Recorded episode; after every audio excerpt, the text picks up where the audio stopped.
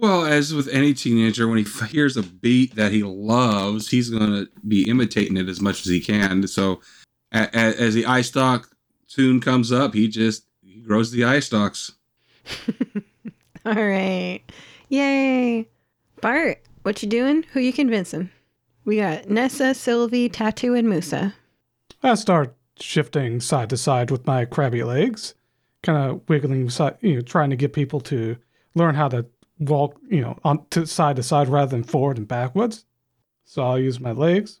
I rolled very low as a six, and I had to roll, and I have a 95 in that skill, so that is an 89 The indifference. in Right. difference. Yes. Nice. Okay, so that's a success, a strong success.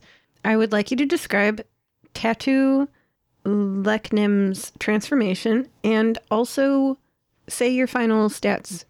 Like, what are you in Crab after you do? Oh, want me describe that transformation? Well, Yeah. They start moving side to side and eventually start growing more legs. and those legs make it easier. And pretty soon they have almost as many legs as I do. In fact, I have, I am fully a crab with pincers and legs, but my eye stalks are grown in just enough so that I have 100% in pincers and legs and 85% in eye stalks. So my eyes are still definitely crab like, but you can definitely tell there's a bit of humanity behind it. All right, two points for you for Tattoo Leknim. Reg, what you up to? Uh, let's see. Let's let's go back to the pincers. So- So what you want to do is pretend there's money in your claw, and you go snip, snip.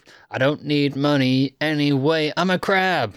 We go snip, snip, snip the money because the capitalist regime is broken. Snip, snip, snip the money. Money to the people. I didn't know it was going to go that way, but all right.